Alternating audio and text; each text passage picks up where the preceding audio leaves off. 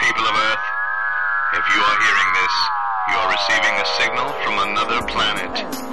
Fanboy Planet. Sauce fests, watch anime chicks with inflatable breasts. You might be a Trekkie, heh, sit back and watch as the uber geek goes and kicks it up a notch. Turn to the letter F in your dictionary and add this word to your vocabulary.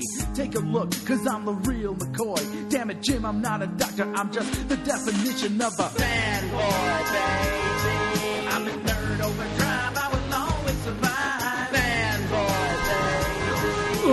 Listen up, fanboys! It's the Fanboy Planet podcast from CineQuest, kind of. What did you say? CineQuest, kind of. Oh, okay. This is Derek McCaw, editor in chief of FanboyPlanet.com, and we are indeed podcasting uh, in the midst of CineQuest. We are at Cafe Stritch, which is an awesome place. We should uh, make First this an Street. occasional occasional uh, home of the podcast. I'll bet they'd be up, up for it. Yep. Um, really cool place, and it's the soft opening this week to join in with CineQuest. So. Rick and I have been here almost all day. Yeah. Um, it's Friday afternoon, Several uh, Friday glasses night. of wine. So- both hammered. No. could be the root beer vodka tastes like root beer. the secret is root beer. so, And whipped yeah, cream. And whipped cream. So uh, we are here. Uh, this was actually the world premiere of Spark. So for me, personally, an exciting night. But let me say, uh, of course, this is Derek McCaw. To my right, my uh, fabulous announcer, I am Dan Costa. and to my left, my moral compass and podcast producer, Rick Brett Snyder. That's- Evil Rick Bretschneider. evil Rick Brett I'm going to Schneider. shave this thing off. You go. then we will Don't know do who it. you are again. Okay. Okay.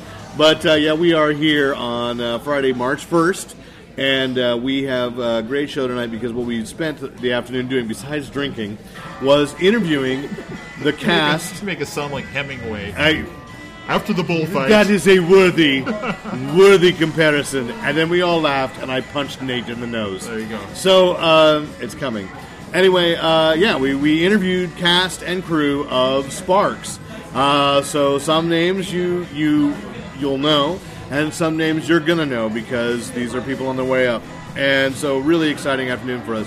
But before we talk about Sparks, there is one we did decide here for episode 299 that there is one burning burning issue in comics we have to talk about. I'm burned out on this issue. Well, then why'd you bring it up? No, I'm I'm burning, but I'm, Okay, uh, which is the death.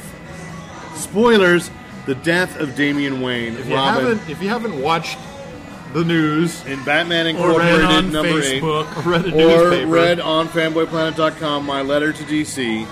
Um, you know, here is I'm torn. I'm going to say this. I tried to do this spoiler free in the aside from the big spoiler of what happens to Damien. Um, is despite the fact that I'm really angry about it, Uh-huh. it is a great comic book.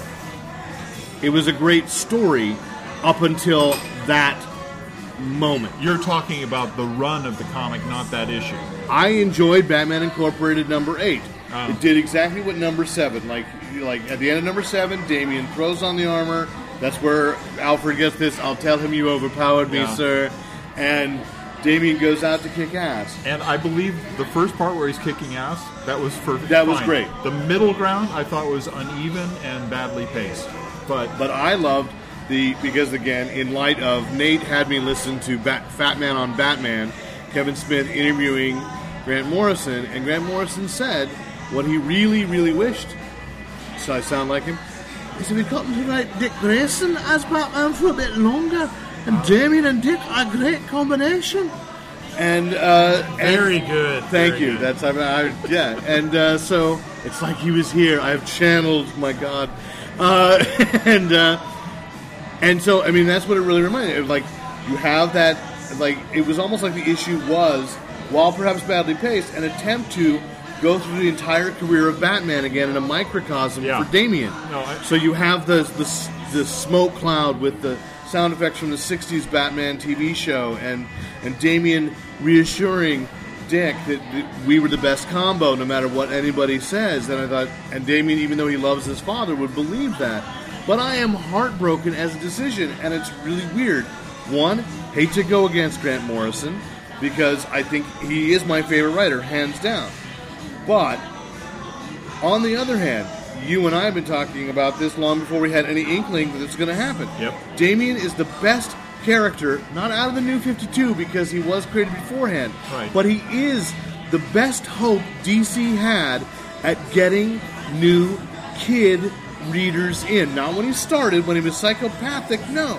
But that Batman and Robin annual, uh, to be fair, it's to good be to put fair, that in there, yeah. I- but that Batman and Robin annual, and I give Peter J. Tomasi, the writer of Batman and Robin, Beautiful. as much credit as Grant Morrison, because Grant Morrison created Damien in all for all intents and purposes. But Peter J. Tomasi made Damien the character that could have that could bring new readers in. Yes. This is a kid's wish fulfillment, and as Jeff Johns has often said, be realistic about it. It was a realistic wish fulfillment. This is a kid struggling to please both of his parents, not knowing how, had to choose one. Grant Morrison said, It's about a divorce. Well, it is. And he chose his dad. And he's trying to please his dad. And there's that thing of trying to please your father while still being yourself and being true to yourself. And then Peter J. Tomasi gave Damien permission to be a kid. And so that annual, when he's running around in that co- bat costume, Yep. wearing dad's shoes, basically, is like, like I said, my son Well, you have stole that that great from scene me. where he puts the shoes up next to each other Oh. to see how Yeah. big is his shoe compared to his father. Now you're gonna make me cry Yeah. because it's like I cared about that character. You made me care, and I know that's supposed to make the death mean something. so I'm going to take it, take the, the the the weepiness back a little bit. I feel really manipulated by these storylines because the last couple of months, it has gotten much. The relationship between father and son It's has so been- much good, Has so much better. peaked. It's just gotten so much, so much hotter. And I would com- take this issue, Batman Incorporated eight, eight, yeah, number eight. and the most recent issue of uh, Red Hood and the Outlaws, because they both show the Bat families in af even after the Joker's business with Death in the Family, Death of the Family. Yeah. Um, they show the family of it, and they show it in this kind of perfection as as they are together. And I really feel like they did this to make the death of Damien that much more painful to me.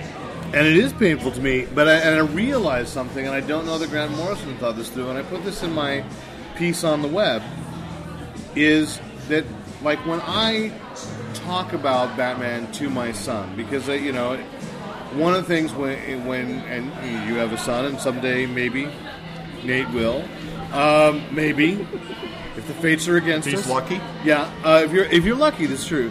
You you better deserve it. Is when you're trying to teach, especially with the way movies are and TV are, when you're trying to teach um, an empathy and morality of a hero, and say, you know, you don't kill. Batman doesn't kill, and try to explain, despite the fact that Batman's origin is from huge tragedy. Now I am gonna I, I- I'm gonna get a little choked up here as I because my son buys this is and Brave and the Bulb was about this, uh, the cartoon series, that Batman became Batman to make sure that what happened to him never happens to another child. And I realized that with the death of Damien, for the sake of cheap shock manipulation in the name of short term good storytelling, I'll be fair, Batman failed twice. This is so rude. I have a drink now. and No, you it's don't. all right. I'm No, going to get it's free stuff perfectly later. Okay. Batman failed twice, not just. Batman failed to save Epically a child. failed twice. Epically Yes. failed to save a child twice, which means that for the sake of short-term manipulation and sales boost, you actually, and I didn't really click into it until today, betrayed what the character is truly about. I agree. This should be, this should not be a moment that Batman comes back. This destroys Batman. should. Should. Yeah. And I'd say, unless you immediately go, oh, duh, which I'm hoping, I honestly am. Damien's grandfather is Ras Al Ghul, has the Lazarus pit. Mm-hmm. Damien can easily be revived. I pray. I shouldn't. I shouldn't take that in, in, in blasphemy. I hope that they go to it fast, and please don't manipulate me with it. Just do it because it's the logical explan the logical solution. I- but I- I if it agree. doesn't happen, Batman should not come back. He has utterly failed in his It's mission. look- get a little geeky now, though, because the I'm Lazarus pit a has little has- now. The Lazarus pit has an effect on the people it brings back. They come back mad. Yes. And Damien was already a fairly imbalanced person as far as his motivation and his revenge, and and he is a murderer. We have But to I remember will, that I'm he- going to argue back. Where Tomasi and Morrison had both moved him to was Batman learned to forgive him, and in that forgiveness, Damien learned to make the choice. He's a murderer, yes, but why? Because he was raised to be that, and this is the redemption story of Damien. He completely repudiated that that's what he was meant to be. My fear is that he goes into the pit, comes out mad, and needs another redemption story because he gets he's broken so, again somehow by the pit, and so Batman has to go after him, or he the pit he's now in the thrall of Talia. Well, I'm going to say this: if you do the Lazarus Pit, it's happened enough that people do realize that the madness passes. Yes, And so all it is is like wrap him in a bunch of cushions. wrap Wrap him in a towel. Let's play Temple Grandin on And him. give him to put him in a Alfred. little squeezing machine. Right. Hold on to him until the madness passes. I'm fine. he's not a normal person too. He's a clone, and well, but. I'm just Batman- saying- Which is true. I'm just saying. I think it's open for a lot of disturbing things to happen, Which even is with true, that. but I don't which want is to the price things you have because to the pay. thing is, again, this is the character that kids identify with and followed up exactly. And again, wrote it this way that we were talking about on the podcast just a couple of episodes uh, episodes ago with Troy Benson. uh-huh. When we were kids, we didn't want to read the. Though I picked up a couple of Spidey super stories because it was Spidey. I'm like, ah, I'm being patronized. Yeah. Um, They were but- one step above the, the hostess fruit pie Right. commercial. Those were wanted good, To, Rick. I wanted to read. They're in continuity. Thank you, Dan Slott. But they are. But I didn't want to read those. I wanted to read Spider-Man. I'd read Marvel Tales because at least it was reprints Yes. of the original. Oh, I love Marvel Tales. But it. But that's what I'm saying is he's right. It was appropriate for all ages without talking down to children. And then Damien had become that character that was appropriate for all ages. Adults love Damien. And the thing is, I could, I didn't mind that my eight year old wanted to get that annual. totally, And totally get it. Totally agree. I mean, And it's, if they're if Grant Morrison is doing this story right, in issue nine, Bruce will either start screaming for Clark to come save him, or he will get on his little JLA communicator and the Flash will run in, grab Damien, run to the Lazarus pit, throw him in, story's over, continue your lives, everyone. I don't think you can. I don't. This is such a personal story. I don't think it involves any other no, superhero. he has to I involve other think, superheroes. I think. I think Batman has to somehow bundle It up- takes too long to go all the way out there. Just have Superman do it in two seconds, or the Flash do it in one second. Okay. maybe Superman can turn the world backwards so or it you could doesn't just happen. do that. It happened. I in thought a- about that for a second. No, I, uh, My you know, stomach turned over. no, you know. Anyway, let's move on. Or you could because- kiss Lois Lane and make everyone forget You're everything. gonna make me cry again, so let's stop that. And let's go on to, although Nate was not here for them, we had several interviews. So, We did. Um, first of all, uh, And again, apologies for. I mean, it's a little louder now than it was when we did these recordings, but Yeah. this is uh, this is a happening place, and this was the opportunity we had to get the individuals in front of the microphone. So yeah, and uh, I, just in case as you're editing, if I accidentally missed a name, I want to leave room so that you can plug it in. But I believe we begin with uh, the lovely Marina Squarciati, who plays go to her right Dawn. now. Yeah, absolutely. Minor correction, we are going to go first to David Subblehoff, and we'll follow that directly with Marina. Hey, we are here with David Sobolov, and we are so grateful to have you because we're you're going to be going into our Why is special it so damn noisy? because we are at CineQuest in the VIP lounge. No, we're not. The VIP lounge is upstairs, isn't it? This is the- You're directly I can underneath. feel the VIP Can you just feel it? seeping Can down from you the feel ceiling. it? That's that. Yes. Oh, they have a plumbing problem. Uh, no, we are at Cafe Stritch, which is this is the soft opening actually. So for those of you who are in San Jose, this is like I guess next in the next two weeks, then Cafe Stritch is going to be a very happening place. But for right now, it is the home of CineQuest, and that's where it's happening. Is Elaine Stritch showing up? no, no. She could Apparently, sing a few numbers. It this would be is fun. weird. I actually looked up what this is. This is a saxophone with a downturned bell. Ah, it's called that's a what's- Stritch. Oh wow! I never knew that. I hadn't. No, I did not either. Until I found out why. so it's kind of odd. Uh, so this is going into our 300th episode of Fan, the Fanboy Planet podcast, and we're all here to celebrate Sparks. Uh, David Sobolov and I. Uh, David did not know this, but we are co-starring in a movie together. Only he's on for a lot more seconds than I am. We might get these into the two ninety nine episode. Oh, we might. Well, fantastic. Then ignore what I just said about the 300th. But if you want, if you're really funny, we'll maybe we'll save you. But it's An coming. ultimate. It's coming. So you are a longtime voiceover actor. We were just going over here, like uh, currently you're on Transformers Prime. You said your Shockwave, mm-hmm. uh, and then there was one of those Japanese toy-based Well, animes that I Kaijudo, don't- Rise of the Duel Masters. Okay, it's a which wonderful I'm thing. sure my son is very into. I've just never watched the it. Hub, so, yes. Sorry, on the hub, which I love as a sa- as a channel. Um, and then way going back to RoboCop. I did You are the RoboCop in the animated- '90s. I was in Sabrina the animated series, Spooky Jar. That was fun many Okay. years ago. And yeah, Beast Wars was good too. Beast Wars, yes. People which my love that. son uh, watches Beast Wars, and uh, and a lot of video games coming up too. As we said, Yes, I just worked on Halo 4, and I worked on Diablo 3 as Asmodan, Mass Effect 3. Who are you in, Ma- in Halo Four? Halo 4, I was Jewel Madama. He spoke in a language other than English. Okay. could you uh, tell us a few things in uh, his No, language? a no word? chance. But it, it's a it's a language based on Japanese. Okay. It's actually, if we have time, there's an interesting story about that. We If have time. we have time. Give us time. Okay. Okay. So, originally they wrote this language, and they had us do it exactly as written. And it took a long time because you're, you're speaking a foreign language that no one's ever spoken, and it has to make sense. You have to actually sound like you're you have intention and you're, you're trying to communicate something and with some emotion and all that. So we did that for one, and then we came back another session. And they said this is taking a long time. Let's just improvise. So do something kind of pseudo Japanese, but here you got to hit these key words. They're important. And then legal got involved and said. Mm, you can't really do that because you might be saying something in some language.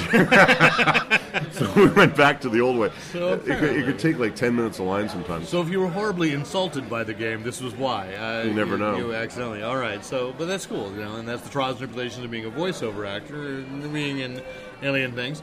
But you are a live action actor here. You are Driver, right? uh, Yes, Jason Driver. Jason Driver in Sparks, one of the villains, one of my actually favorite parts of, of the graphic novel, and then thus the film. This idea that the superpowered, actual superpowered people are just keep- keeping a really low pro- profile and just doing horrible things behind the scenes.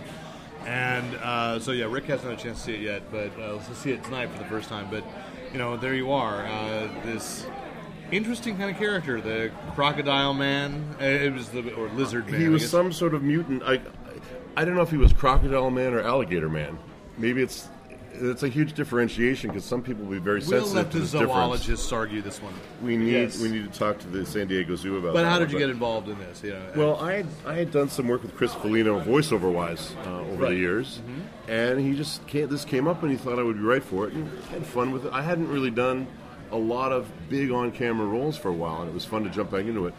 And the fun part of this role is that the, the special effects, effects makeup took three and a half hours a day to get into. really? Yeah, and it was it was actually a lot of fun experiencing that and, and finding out if it actually was possible because some people get very claustrophobic in that kind of makeup. And they try to rip it off their face, but Ah. if you try to rip it off your face, your face comes with it. Mm-hmm. So you're kind of stuck. You're kind of stuck when you do it. But I no, I really enjoyed the experience. Yeah. Yeah, well, and it's cool. So, uh, and now you're up here at CineQuest, so you probably just flew in. I mean, because you Yeah, weren't I here flew last in- night. I at the flew in signing, last so- night. Okay, you flew in last night. Yeah, right, my sister so- lives in the area, so I stayed Oh, with good, her. good. So you're familiar with San Jose? Uh, I've, well, or she, so. she just moved here, so this is the Oh. first time I've been up here. No, are you gonna get a chance to see the sights? I will try. I'm here till Sunday night, so Okay. I'm gonna see this movie twice. All right, I good. believe I'm doing a Q and A on Saturday. I've, I've heard that on rumor. I Saturday, think and that is then happening. um, I'll just enjoy San Jose. We'll see what happens. And an- an- another thing about this film and my part in this film, yeah, please do. I actually bite Clancy Brown's finger off in this film. I do recall that. That goes Yes. right on the resume. How did Yeah. how did that feel? to It was take on the strawberry. big man? It was strawberry. Yeah, the blood was strawberry I, that day. sus- I suspected. I mean, I caught a whiff of strawberry from him last night. But something we just noticed now, our um, our listening audience will not be able to see this, but I have an iPad here, and I'm bringing up a little photo montage of the creation of Jason Driver. Oh. And we see uh, Oh, yeah. Robert Lindoris Yes. is our, uh, our lead special effects makeup designer, and Brian Falk here is putting on the makeup. Now, Yeah. they can't see this at home, but I wanted to get to a picture if it will work. Well, it's not working now. Um, when he bites the finger off, I just noticed today there's a can that he spits this finger into, Yeah. and there's like 15 fingers in it. I think he's been biting off people's fingers all night, and it's something I never knew about my character Well, until it's, a, today. it's, a, it's a nervous habit, right? Some people chew some people fingernails. chew fingernails, some people actually chew Two actual fingers. Yeah, yeah. But you know, with well, with Archer, that makes perfect sense. I, you know, I don't. Not to give too much away, so because we, we do want people to buy the graphic novel, we want people to. Uh, Yeah, you don't want to do dude, that is an awesome. Oh, We were looking wow. at the uh, the tin can full of fingers. I meant to bring a finger with me, but I forgot. I guess we all have one with us. we all Or have 10, a few, hopefully. Yes. Uh, if you do that live on stage tonight, I'm gonna freak. No, Uh, I will not. I will not do that. But that's an on amazing stage. transformation. I don't think we, you know, e- especially for the. I I don't want to sound condescending, but you know, the fact that this is a low budget film, it does not. It doesn't so look- many it supposed- doesn't it does look low not budget. low budget at all. Does that ma- and he's seeing the ma- does that makeup look low budget? No. Some of the best people in Hollywood created that. No, I know because I was talking On a to Robert dime. last night. We were sitting at dinner and just hearing some of the things. Oh, when I worked on this and when I worked on that, and I went, oh my gosh, you know, I mean, these are you know, there's And a lot he- of people, labor of love, who went in and did their favors for this film. And he was the, re- like the reserve not to go full crocodile because if you go full crocodile, No, you have to read the you have have, to to, go- read the graphic novel to understand why. I haven't read the No, I know. So that's that's there's all only right. so far you can go Yeah. until you're completely crocodile, and there wouldn't be any dialogue necessary. 'cause well. they This would way, speak. you're still eligible for an Oscar. If you had Exactly. gone You- full you knew where I crocodile, was going. it would not have been. Uh, yeah, no, I knew where you were going. Yeah, so um, no, that's uh, that's awesome. I love the context, and, and that's you know that's the thing. So you're a glasses wearer. I see this, and then you got those. I've been t- so terribly afraid to wear that kind of contact lens. That You know are what? in. They they make them specially for uh, motion pictures, and you don't even know they're in. It's just like Really? a normal contact, and you can see through them.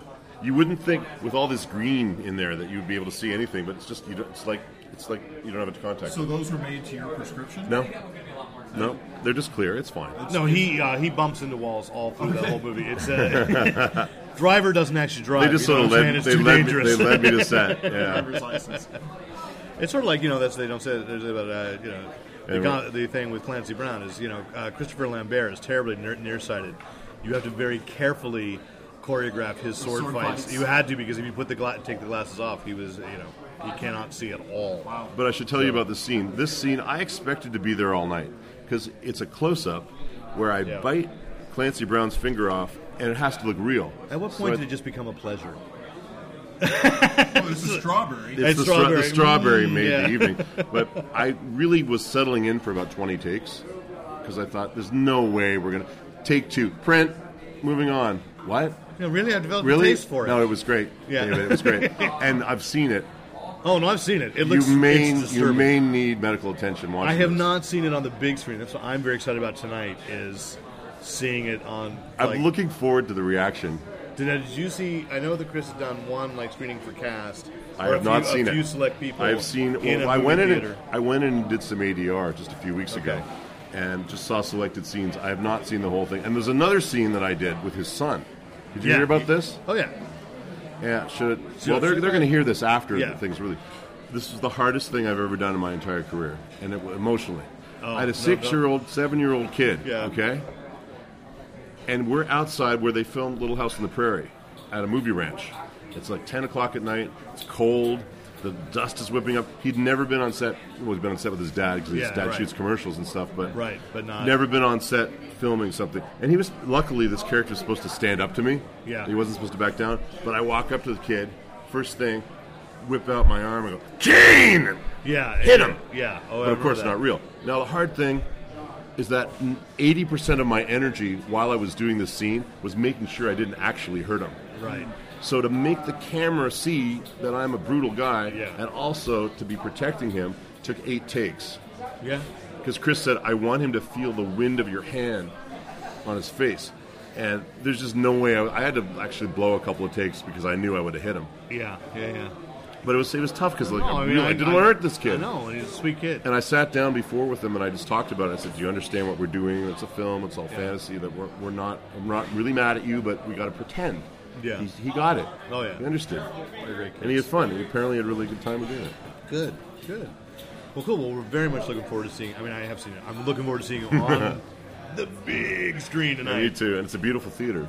Yeah, yeah, it is. 1920s theater. Yeah. Oh, Yeah, It's, it's the San awesome. Jose Movie Palace. It is one. They They restored it. actually beautifully. have an, an, or, an organ that will rise up out of the stage for silent films to be played. Uh-huh. Ah. So they show, yeah, they do the they do the symphony, they do the opera, and they do silent movies with the organ. It's And they just- could just cut out all of our dialogue and just put, you know, just put Oh, title- exactly. title- Well, yeah, well, just, yeah. um, Thursday Actually, show. every time you appear, the organ's gonna play "Happy Days Are Here Again."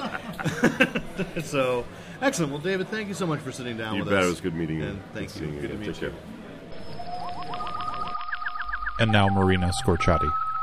We are sitting down uh, here again at Cafe Stritch with Marina Squarciati, who Yes. has.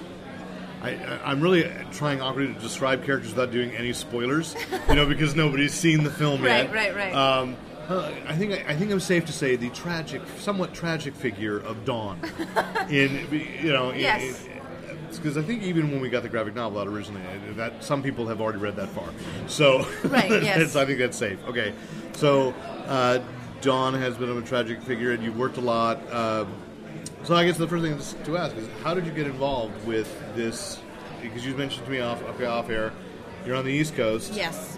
and then you're on the West Coast for Sparks. I'm on the well. I am bi-coastal at this Okay. point. However, uh, they were having a hard time casting Sparks, and so Ashley Bell, whom I've known for quite some time, recommended me kindly enough to um, Chris, and they had me send in an audition tape. And the role really spoke to me. I mean, it really did. It. I knew when I was auditioning, I could just feel it was my role. So what was it about that? I think that I think a couple things. I think first of all, I feel like sometimes I'm from another era, so I really liked Okay. the the noir aspect of it and being able to inhabit that costume wise and Mm-hmm. vocally and I also think I really relate to tragic figures. Okay. The idea of loving someone that doesn't love you. I mean, not that that's my particular story, but but I think tragic figures is something in tragic figures that I connect to. Yeah, and uh, Chase and I talked earlier today about uh, you know kind of prepping for that. You say you, say you feel, I feel like you're uh, from another era. Did you feel like you had to do a lot of research to kind of prep yourself for being that '40s? I that 40s did. girl? I did. Um, I felt like I. I mean, I watched a lot of noir films first of all, and being in New York and working on television, the, you, your cadence is completely quicker and, Mm-hmm. and different than what you need it to be.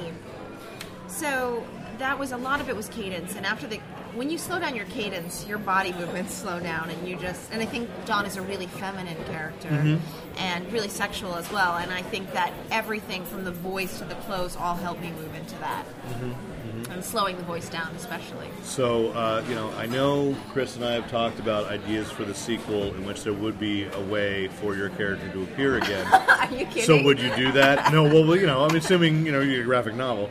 Uh, you know, that we that we do that way first and see. So if they could, if would you jump back? I, it would be a joy. I mean, maybe. Oh no, that's a spoiler. I can't say it, but um, maybe it won't be so tragic this time. Maybe I'll, you know, end up happy. Okay. Um, I would love to. I think I loved working with all these people. I loved working with Chris. He he makes every scene lighter, even when it's a, a, there's a darkness to it, which I think helps because you know you can really. go Mm-hmm. Well, to you're the- dealing with. I mean, it's a heavy film It's a in a, lot of heavy ways. film. There's a lot of darkness to it. And I think that if you kind of um, like let yourself be bogged down by that, it, it bogs the audience down. And I think that he he can see the dark and the light of of, of a scene. So I think that was really important that he he shows you where the the moments of pep are. Yeah. I guess. And now you currently have a role on the it's an F, FX, FX, show, the Americans, Irina. You heard Irina. Okay, so talk about that experience, especially versus film work. Well, I went in. They gave me a scene that was optional in Russian, so when I and I had an, like a couple hours to prepare. Okay, so I called. Squarciati, is that a Russian name? Yeah, no, actually, uh, So- northern Italy, Oh, the Okay. Dolomites. So what I did, I'm really good, which probably helped with Don with languages and accents. So Mm-hmm. I talked to someone who was Russian. She's um, for about an hour before it. Did the ba- I s- went in to the producers. I said, "I'm going to do this. If anyone speaks Russian, they won't understand me, but I can show you that I, if you give me more time, I can, s- Mm, you're I right, you can will develop it. nail this." So they gave me a tutor, and I I worked on the Russian and. it's harder than you think. There's a lot of choices. Really? Because I'm thinking it would be really no, hard. no. you know, to be fair. It's harder than what you think. I couldn't believe Oh the My God, C's, Z's, no. Z's, F's, H's that are together. and when I oy was with the, vey. tu- when I was with the tutor, I would I would say the word protiv, and she'd be like protiv, No, protiv." and I'd say it again protiv, no protiv. What? I mean, it sounded the same to my ear, and she Right. would just she said it was not. So. Sorry, I think I'll have to fix it. That's bad. Okay, so uh, and have I? Does that mean that's been renewed already? Right? It's picked Yes. up. It has. Second So season. so you will be all the way Hopefully. through. Who Oh, knows? oh, No. you're right. I'm sorry. Anything Not can yet. happen. Anything, Anything can happen. I mean, I don't know yet. I haven't. Knocking wood. All right. So then, what else is uh, March 17th, you should tune Okay. in. That's my big episode. So. Okay. I gotta catch up, honestly. it's But a it- great- It's, it's like great. a show that I'd be like, I really need to find time to watch this. I Yeah. really need to because it sounds Find like a it. great idea. Okay, I will. Because you looked me in the eye, that was so intense. I have to. Okay. Um, I have a small role coming up in a, a film that hasn't been made, it hasn't been made. and yeah, it's being made. It's uh, Okay. Liam Neeson's A Walk in the Tombstones. I don't really know what my role is yet. It's kind of amorphous, but I A tomb- landed not part. a tombstone. No. Okay. No, Okay. tombstones. Tombstones. All of 'em. He walks among all of them. all of them. Just two hours of Liam Neeson walking through tombstones. In the gr- yeah, that's, He's so badass that would work. I would buy it. he is really I'm down for the badass. Blu-ray. yeah. Yeah. Okay. Crystal clear granite. Okay, so good. Well, thank you so much for spending the Hey, time with us. We thank can talk you. about your upcoming projects. It was wonderful fun. to have you here, Marina. Thank Thanks. Nice to meet you. Thank you. Thank you. And What a we're- damn fine interview. Didn't you, you? Aren't you sorry you weren't here? I'm Um, you. sorry I was not Um, I was here. saying, and I do say, lovely. I just, I, you know, just honestly, um, what it said, the Americans. I was going to start watching the Americans. I seriously am, just to see. Hmm. if That's- she they speaks don't spell Russian. American right or something like that. Uh, no, no, no. There's something, eh, but the title is spelled Okay. correctly. Yes. But there's a. It's not like The that. C has America. the hammer and is the hammer, hammer and sickle. Ah, that's, that's what it. the logo. You know. Okay, and then next up we got to sit down with, um, and this is funny because I really did remember him from the Snapple commercials. I feel like haunted, like everybody in gamers Well, I didn't got think you were making that up. no, everybody in gamers got uh, got this like commercial campaign. Uh, well, it's down in LA this weekend. The uh, the one member of the gamers crew that isn't involved in uh, in uh, Sparks has a major Southern California commercial thing. And I walked into a hotel and I looked up and on TV was the guy from Gamers. I was like, okay, I'm haunted. It's all kismet. You know, it's great because I was going down to get graphic novels and you know the hard copies. I so- have to go back and watch Gamers again now that I've met all these guys. yeah, it's cool. So Scott, sometimes billed as Scott Allen Rinker, but Scott Rinker, just a, a treat to meet this guy. So There we go. So we are sitting down with Scott Rinker. Yes. Uh, who, to describe the role, let's see, is the, the budding reporter. Yes. I, I think it's fair enough to call in, in the adaptation of Sparks. Uh, kind of the character that's like, really has to carry the, the weight of, oh crap, what am I listening to? Pretty much, You know? Yeah, dragged, s- uh, kicking and screaming along in, in a certain way. Yeah. Yeah, and then you are also just as uh, yes, Chris Foligno is uh, is well known for taking on both Buseys. You are now going to be like famous for, for coming back for a Chris Foligno project. So Yes. because you were the, uh, one of the leads in Gamers. Yes, as it well. was, So yes, which yeah. is how I first came to know Chris. So let's talk about your role in Sparks. Okay. Um, so uh, how did did it was it just Chris said you owe me still? Pretty much. Yes. you know, the, the jobs you do for money, the jobs Has you do he for let love. your children go? uh, th- she's actually she's alive and well, so okay, I hear. good. Okay, so good. I hear. So you hear. So I hear. no, uh, it was one of those. Yeah, he he, uh, he talked to me about the that he was doing the movie, and I was like, I'm in. And he said, I haven't offered you anything. I said, I'm in. Okay, so did you get a choice at all? I mean, it's like what roles, or did you just No, say, not at I think all. it'd be good"? Okay, Yeah. all right, cool. I think he had me in mind for this part from the get go, and I was I was thrilled. could be, could be. I think that the character in the graphic novel does, you know, it's like because some of the characters are obviously drawn with actors in- in Absolutely. mind, and I, I think you know, I wouldn't necessarily pay Clint Howard at the time, but yeah, I could No, see you. yeah, yeah. Um, although Clint Howard fulfilled it. Um, so yeah, what is it about working with Chris that brought you back here? That would you just just say sight unseen, I'm in, or had you read the comics before? I had read the comics. Um, I helped him work on the transitional phase to the movie. We did a motion comic version of it. Oh, you were on the motion. Yeah, comic, and so okay. I did a couple. I did the voice, some of the voices for that as well. Okay. Um, so I'd sort of been following the project since the very get go, and, and I love Chris. He's a great guy. He's probably one of my dearest friends now. Um, Good, good, yeah. Which is amazing considering what we went through with shooting Game Watch. That, was- No, that no, we're I still understand. Talking to each other. I'm giving him crap, but it's that everybody has that same feeling. It's like we love Chris, but please don't hurt my family. Yeah. Uh, you know, Exactly. It's like, uh, all right. So a- and, and Gamers was uh, you know a funny film that I I'm hoping Well, will thank you. still someday find this like I don't know why it hasn't quite Yeah. broken through. And you had a very interesting obsessive character in I that. did, So yeah. uh, yeah, you want to talk about that a little bit? I did. Uh, you know, it's funny when I auditioned for the movie, I'd never met Chris, and I read the script for Gamers and said, "This is one film that I know. I know these people. I lived this. I can't believe I'm actually confessing to this. I lived this. This life. is the website. This is the podcast for it. Okay. No, I lived this life all through high school and college. This was this was D and D was my thing. Um, so So I you're trying got to tell these- us you let it go. I had I had to. I, I met a girl, so that. Oh. and I got married, and if I wanted to stay married, Oh, you right, know, right, they- right. Yeah. Yeah. Well, little people don't really know this. There's another gender. What? They're called females. Oh, okay. Yeah. They seem to be from another planet, which may be your your intro, but no. Yeah. Okay. Uh, Anyway. yeah. So, So, so I got it. Um, I and I was in from the moment. Um, working with him was fantastic. Uh, it it just it was one of those things that I knew the humor and I knew these characters so well. Yeah. I was ready to roll with anything he threw at me. that's great. That's great. 'cause it is a very funny performance. Well, thank in, you. in a very funny film. And uh, so, uh, is this your first time up to San Jose? It is. And Yes. have you had a chance to look around and enjoy this Uh, place? just what I saw from the airplane Airport? window you know, it's beautiful. as we flew over the city. Our concrete is especially shiny. I saw that. there, Yes, there we was, did see that. That's great. there was Uh, a nice shimmer. so, what do you have next? I mean, you know, let's look forward to the next thing. Are you The next thing, uh, I've got a, an ep- episode of television that's com- airing next month, and uh, you know, a couple of things in the back burner that we're waiting to see. And, and some people might recognize because I remember it was like when I first saw Gamers, almost all of you leads were all over the place in commercials. Oh yes, This I remember you Yeah. as the is it the tea Java guy? Uh, Yes, the you were- Snapple, the Snapple uh, Snapple, tea- Snapple. Snapple at a You were tea looking cafe. for where the tea had come from. Uh, you know, I can't complain. They sent me all around the world, and it was I, a I hell, know. It was hell like, of a ride. It's like you saw. Yeah, Yeah, it was a That's hell of a ride. That's the upside of acting. Is like oh, My I friends get hate the- me. They don't talk to me anymore. They're like, dude, you're the That's guy. that- why you have to talk to Chris. He's the only one that would I hire. me. understand. I understand. Well, you know, we'll talk to you again sometime, sure. Um, so, all right. Well, cool, Scott. Thank you so much. Absolutely, for taking man. Thank some time to you. sit It's down my with us pleasure. and Looking forward to the performance tonight. Have you seen it on the big screen yet? Not have not. I've actually only seen tiny little snippets. He's very secretive about it. Yeah. So. All right. Okay. Well, we're all going to experience it together. We'll Exactly. hold hands in the dark, gripping. Awesome. Awesome. Okay. Thank Cool, you, man. Scott. Thank you very much. And I don't mean to brag, but in the lobby, we stood on, we got red carpet photographed together, uh, and he said we could be Facebook friends, so he might be friending me later. And so I'm very excited because that's what makes it real. Did you ask if you could be Facebook friends? Yes, I did. or- I said oh, that's what okay. makes it real. I'm so sorry I didn't get you get a picture of you on the red carpet.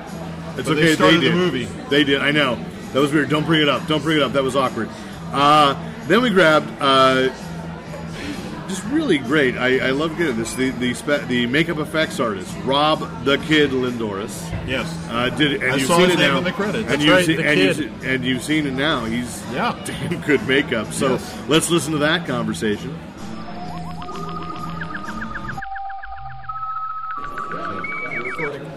We are sitting down with uh, Robert Lindors. Rob, sorry, let me say, you just went over that. Rob the Kid Lindors. That's me. Because you were in the Charlie Chaplin film, right? Way back when, 1921. Um, you have aged magnificently. Thank you. Uh, and actually, you're a visual effects artist, uh, makeup effects artist. 'cause Special you- makeup effects. Special makeup effects. Yes. Because we just uh, had sat down with David, uh, and he was talking about you, and so I was like, oh, yeah, we got to get you down to talk Ah. about it because we were talking about how amazing the work is. Thank you. And, and at the same time, how low the budget is. Yes. So yes. Um, tell me, how did you get involved in this project?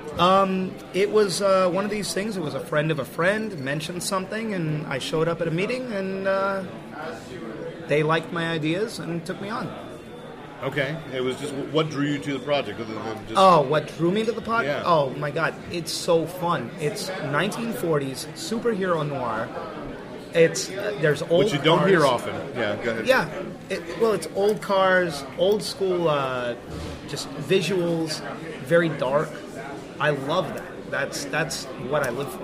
Yeah, yeah. So it just that drew you, and you did some fantastic work with the few supers, and uh, probably a lot of blood and healing and crap Yes, and tons of blood, gunk. tons oh, of yes. blood, yes. And you said you've been in the business since you were 15. Yes. How did you get involved in in it at 15? Okay, I was uh, taking my pet rat for a walk. The story begins correctly. Yep. Okay. and I had I had a green mohawk, and uh, I'm walking around my neighborhood, and there just happened to be a uh, a cracked open door, and I saw all these monsters and uh, different things sitting on a shelf. Now other children would run. No, not me. I'm just saying. No, well, I was taking my pet rat for a walk. I, You're I- right, I- okay, I I'm didn't want sorry. to disappoint her at all. Lindors or Adams is your last name. Something in between.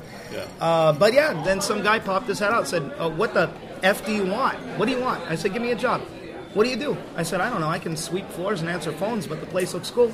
He said, All right, show up on Monday. I'll give you 100 bucks a week. And at 15 years old in the Oh, early yeah. 90s, Oh, yeah, yeah. that was something. Yeah, yeah. So uh, yeah, that thusly And who started was the that? downward spiral. Oh, that was John Criswell. John Criswell now is uh, he's um, one of the main guys at Henson Creature Shop LA. Uh-huh. and back then he was uh, we we were all it was the, the end of the 80s, the early 90s, so there was a, a kind of tight knit community of special effects guys. Mm-hmm. Tom Savini, John Criswell, um, uh, at the time, uh, relatively unknown was. Um,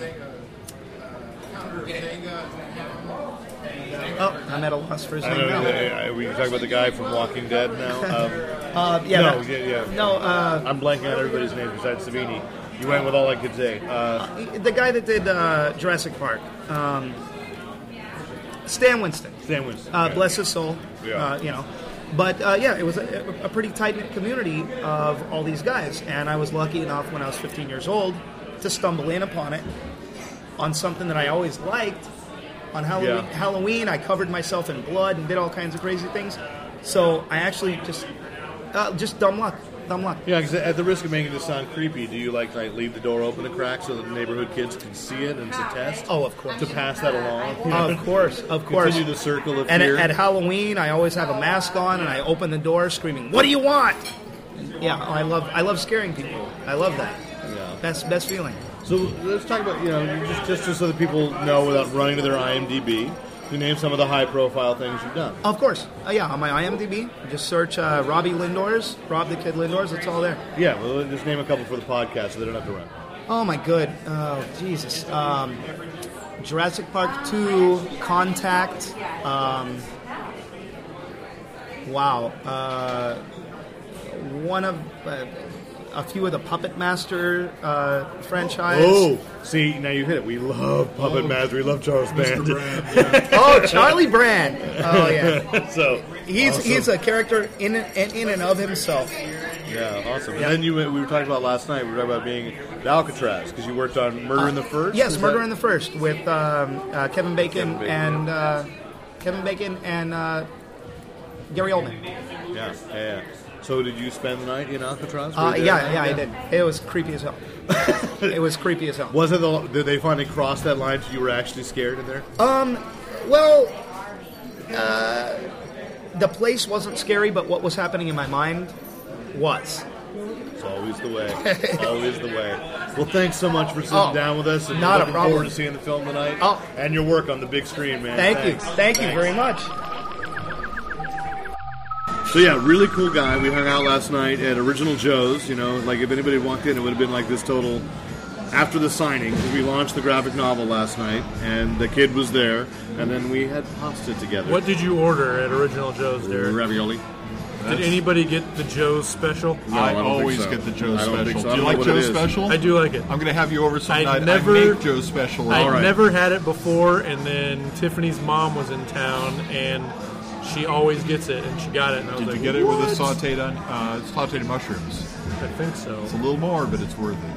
So It was while we're good. making you hungry, the next uh, people sat down with, and this was really kind of a surprise. I knew I wanted to talk to uh, this guy Jacob Shea, who's the composer, film uh, score composer, and I knew he was local. Local San Jose. He guy? grew up. uh, in we San we Jose. talk about it in the interview.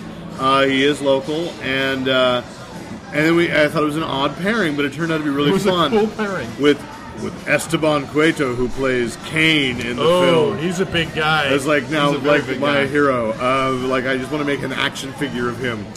We talked about his his clothing, his his accoutrement. Well, let's just hear it. I mean, Okay. because it's there. Okay, now we are sitting down and say, I feel like this is cavalcade of stars from Sparks. We're sitting down with uh, film composer, music composer, Jacob Shea, and the villainous, we call you villainous, right? Absolutely, I'm a- I'm a hero who's a villain. At least I at like this it. table, the imposing Esteban Cuomo. Dun, dun, dun. Dun, dun, dun. So, yeah, we're just saying, like, already he, he is dressed like a supervillain here at the table. it's Absolutely. like, Yeah, you're ready to roll. Good God. I think you should go on the, on the road. So, so it's, uh, it's a comedy team going here. So, um, that's about how did you get involved in Sparks? Well, the fantastic thing is that uh, Brady Romberg, the stunt coordinator, called me in, and it was just going to be an interview for uh, a stunt character. Nothing, nothing big. I said, "Great." I came inside and I walked in the door, and Chris looked at me and, "You're perfect. You're it. You're it. You're it." I was like, "Great." So I turned to Brady, and he's like, "Oh yeah, all right. It's probably just going to be a day. Don't worry about it. Uh, got nothing to worry about. All right, fine." I'm walking almost out of this building, and then he goes, "Wait, wait, wait, wait. I got to check out some things." Went back to talk to Chris. Chris says, "No, he's perfect for the Kane character." I was like, "Okay, so what's Kane?" I, I don't. I'm just. I'm lucky to get a job, and it's great times because usually as stunt guys, there's a hustle and bustle, and we're always looking for work. And to think that, oh, okay, I have the day, and now the day just turned into something more than that. Yeah. So I get handed a script, and all of a sudden now I have dialogue, and I go, crap, I, I partied crazy the night before. My head is messed up. I've drank too much, that I'm dehydrated. But all right, it's not till just, oh no, we'll get to it later on. That later on turned out to be 3 o'clock in the morning on the set that night. So, and this was at, at 5 o'clock in the afternoon when I got the interview that, oh, we're there, you're going to have lines. So I went out. I studied, I studied, I studied. It was crazy. It was it was awesome. At, at three o'clock in the morning, it comes. Luckily, they put the sides up for me so I could read them in case I didn't have it in my mind. Okay. And um, that was how we shot the scene uh, in the graveyard. Mm-hmm. The whole part about um, why why why the supers are always being secret, and Mhm. that way we can get we'll go where the real action is and get into the nitty gritty because we don't have to be superheroes so much as villainous superheroes. Right, right. So, yeah. And uh, you've done a lot of uh, dialogue before? Absolutely. Um, Yeah. I'm a stuntman by trade, but I'm a stuntman who can act. So I've got out of um, the 60 different roles I've done, more than 59% of them are, are acting roles because they'll ask for a guy who can say a few lines and die. And I'm happy to do that. I worked in Is that on your Triple X. business card? And say a few lines and die? Oh, absolutely. That's, yeah, that's a great logo. Absolutely. That's it. Um, As I said before, I'm a stuntman that doesn't use an acting double. Yeah. So I've been killed by the, the best guys. Um, Arnold Schwarzenegger bit off my ear in a movie called Collateral Damage, spit it out. Oh, okay. Um, you know, you, there's, Vin Diesel's killed me about three different times. Triple X. Uh, was Does I he think, like longer. request you specially? Get me Esteban. He, he, he did a really cool thing on Fast Five. They saw me, I was shooting in Georgia, and he goes, All right, it's complete. Esteban's here. So, yeah, Vin was pretty cool about it. Okay, cool. And then to your right, we have uh, Jacob, who is Yes. actually, like myself, like us here, you are local. It's to True. San I Jose. was You born grew and up here. raised. Yeah. That's absolutely correct. Yeah, I, I grew up in Willow Glen. Uh, went to. For those of you who have been victimized by Facebook, we mean actually in Willow Glen, not, you know. Yeah, I yeah I don't know. They've, it's been locating. Everybody in San Oh, Jose is really? being located in Willow Glen. Oh, right. And so It's charming for those of us who are actually in Willow Glen. It's uh, I suppose all neighbors. Yeah, fair enough. Uh, yeah, and I after I graduated college, I went down to LA and uh, tried to make a go at this whole music for film, television, and video games thing. And, and Mm-hmm. uh, fast forward eight years, and things are starting to come together.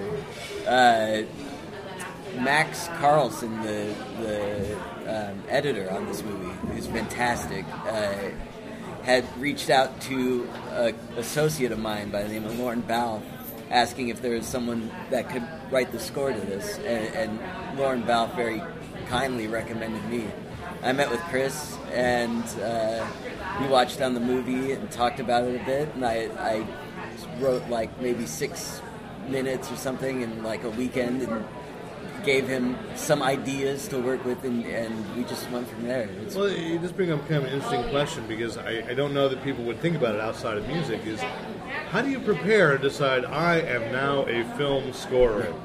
I am ready to do this. I don't think it's anything that yeah that if you if you think about it in that way you're doomed. I think you have to you have to you have to just go down there and, and kind of learn about the craft and see what it takes to to I- you- it's a really weird nebulous thing that you can't just declare and have it be so. Yeah. You, you kind of have to meet a lot of people. You have to uh, uh, learn how to um talk to directors, and and the, there's a lot of trial and error that goes. It, I don't think. I mean, it's it's it's a really hard thing. I, I wrote a lot of music for student films when I first got out there, and that Okay. that kind of helped me get a sense so of what not was like required. you have to like practice by like scoring your daily chores or something. No, like no. you're humming to yourself. And going, Everyone "This should would walk go around great, with don't a score score goals." guide. Yeah. yeah. it's a- Thankfully, it never got to that. Yeah, but uh, it's. I'm yeah. sorry to encourage you because probably now it will. Like you're gonna be going, damn it! Uh, so, all right, and you work uh, normally with. Hon- for Yeah, Hans Zimmer, is I, I that had a correct? long-standing collaboration with, with Hans back in 2007. I started working with him at his his place in Santa Monica, and uh, he's an amazing teacher, an amazing musician, an amazing storyteller, and so I, I spent the last five years kind of do through you- osmosis. Yeah, what do you do as an assistant to a composer? Well, it it Hold these varies. yeah, I've got a stack of notes at home. You wouldn't believe. Uh, no, I uh, I started out by doing some more technical things, like uh, a lot of current composers. The, the vast majority use computers to generate these demos that are then eventually, if you're lucky and have a budget, recorded by orchestra but there's a lot of things that in terms of maintaining these writing setups these computer setups that uh, that need to happen the composer just doesn't have time to, to maintain these writing rigs so they have assistants to kind of make sure everything's working and so that's how i started out and then he realized that i had some musical knowledge and, and started throwing me arranging tasks and, and eventually writing tasks Uh, Right. That's really cool. Yeah. That's really cool. And you know, I'll, I'll get to somebody that's near to my heart. You know, you you grew up around here. You um, you had told me we had talked about it, and I'm sorry, I'm gonna probably accidentally reverse the order. You attended Del Mar, is that right? Yeah, I, I kind of was like schizophrenic in my high school days. I I I, I started out at Del Mar, then I went to Willow Glen because we had just moved into the Okay. area and it was walking distance. But you told me Lee High School was where you really cha- changed your life. Yeah, it really did. I mean, I, I was like studying jazz guitar and stuff in high school, and uh, and getting into to kind of the nitty gritty in terms of harmony and things, and and it was made aware to me. I can't remember who, but there that there was a music theory AP class at Lee High School, and it was only offered there, not anyplace else. Right. Somehow I finagled a way to, to, to kind of Tuesdays and Thursdays take my lunch break and drive over there Okay. and uh, that yeah it was really formative i don't know that i would have gotten to the Do you, do college you I want to did. shout out to that teacher because I know they can't need that kind of. remember Oh no! the damn teacher. But I mean, But that program was exceptional and uh, and i'm just bad with names okay i barely remember that's all right, George. yeah So- thanks chris Not the first time that's happened Yeah. this week. Not the first time that's happened this week. Um, but yeah, it was a- so definitely high school education moment, and why it's near and dear to my heart. It's like you know, in the state where we're making all these cuts. Yes. And you would not be on the path you were on No. if you had not had public education, arts education in which the is school. the first thing to go yeah and it's just a travesty it really is so I, no, I'm I'm such a proponent of those types of courses because I would not have even known that that world existed had it not been for the fact that I could take a class. And uh, I mean, not everyone has the opportunity to just on the side do crazy music stuff. They if it's available in a public system, Yeah. for them to learn about it, it's really useful. Well, and how about you, Ezra? What what made you decide that stuntman who can Oh, say a wow. few lines and die was going to be your life's work? Or is that well, what a story. Uh, 12 years old, I was uh, doing theater, And very funny is that in high school and and all the way actually in first grade, I was in a Catholic school and I was singing and I was in choir. And back in high school, I was a dorky guy who played on football, did track, and was in a show group. That means I wore a very long leotard outfit while singing and dancing. There's no shame. Uh, yeah, and then I went to college and went to s- and did music there and did theater there and the, uh, went off to the military, learned how to kill people. I'm an ex-army ranger. Got out, searched out of school. To I'm learn sorry martial for arts. anything I've said that's offensive to you. hey, is this I one want of- to live through the weekend. Uh, but, uh, no, I mean, this is kind of cool because you're an ex-army ranger who has a lovely singing voice. May I say we can hear it? Yeah. just happens to come in sometimes. Uh, so it's, it's very interesting the roads we take. Um, I was that kid at, at uh, lunch table sitting with my friends looking at comic books. I didn't have a girlfriend till like the last fourth year.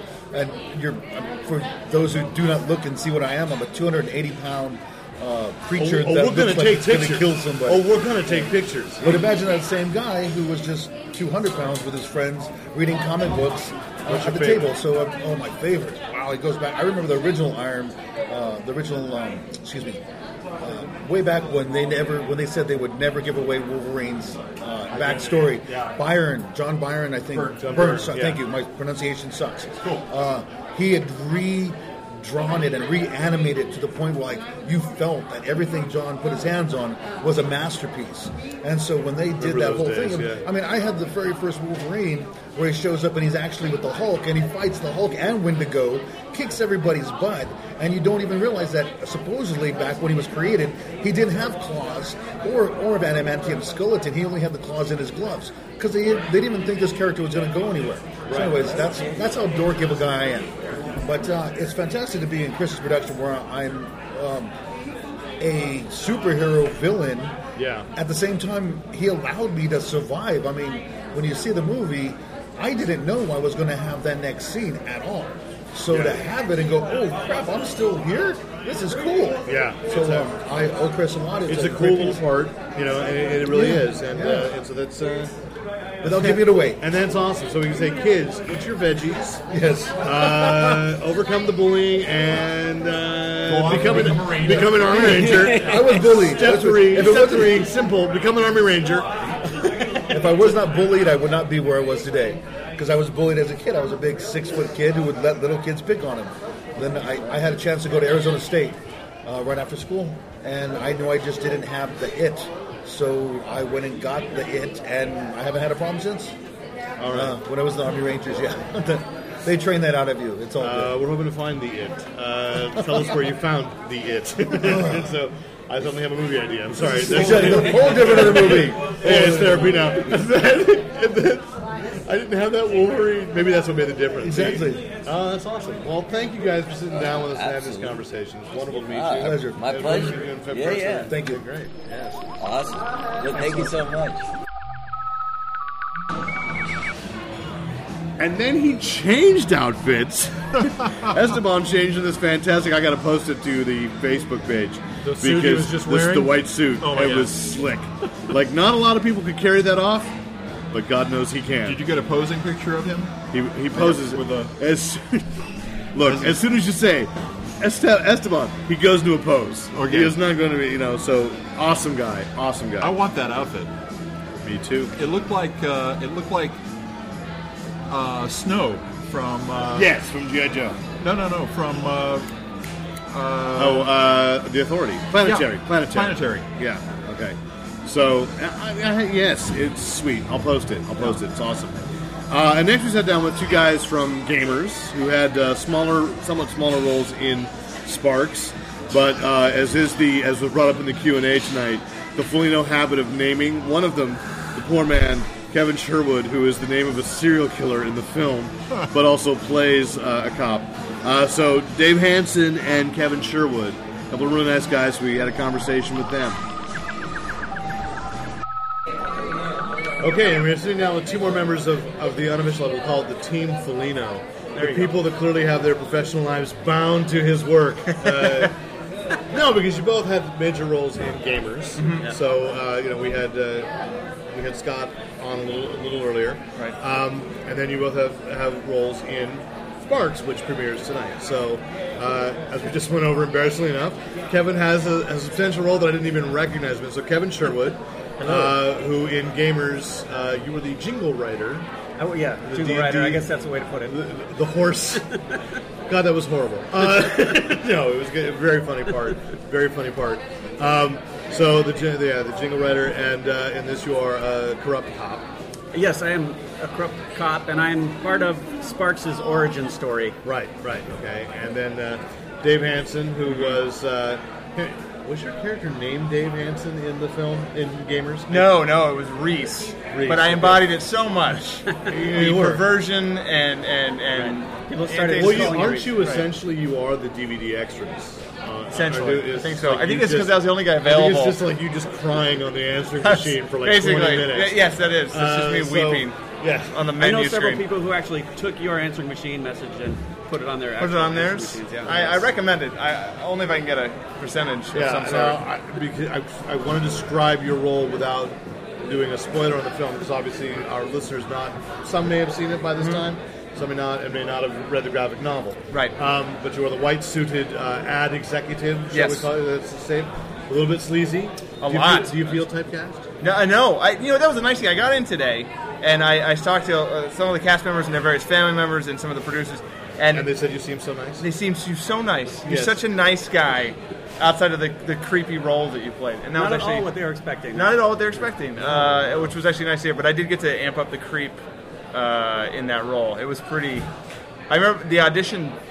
Uh, I had to do an audition from New York and mail it in because Fellini wasn't sure if I could do creepy in a non-nerd style. If I could do creepy adult, scary. It is a very different role. Different A role. Very different portrayal that you were. So I, in- I had to you were do a, in. uh, an audition in my apartment and record it myself, and I s- showed it to my girlfriend. That doesn't sound creepy at all. No, it, that added an element of creep to it, and I showed it to my girlfriend, and she she was like, "Very good job.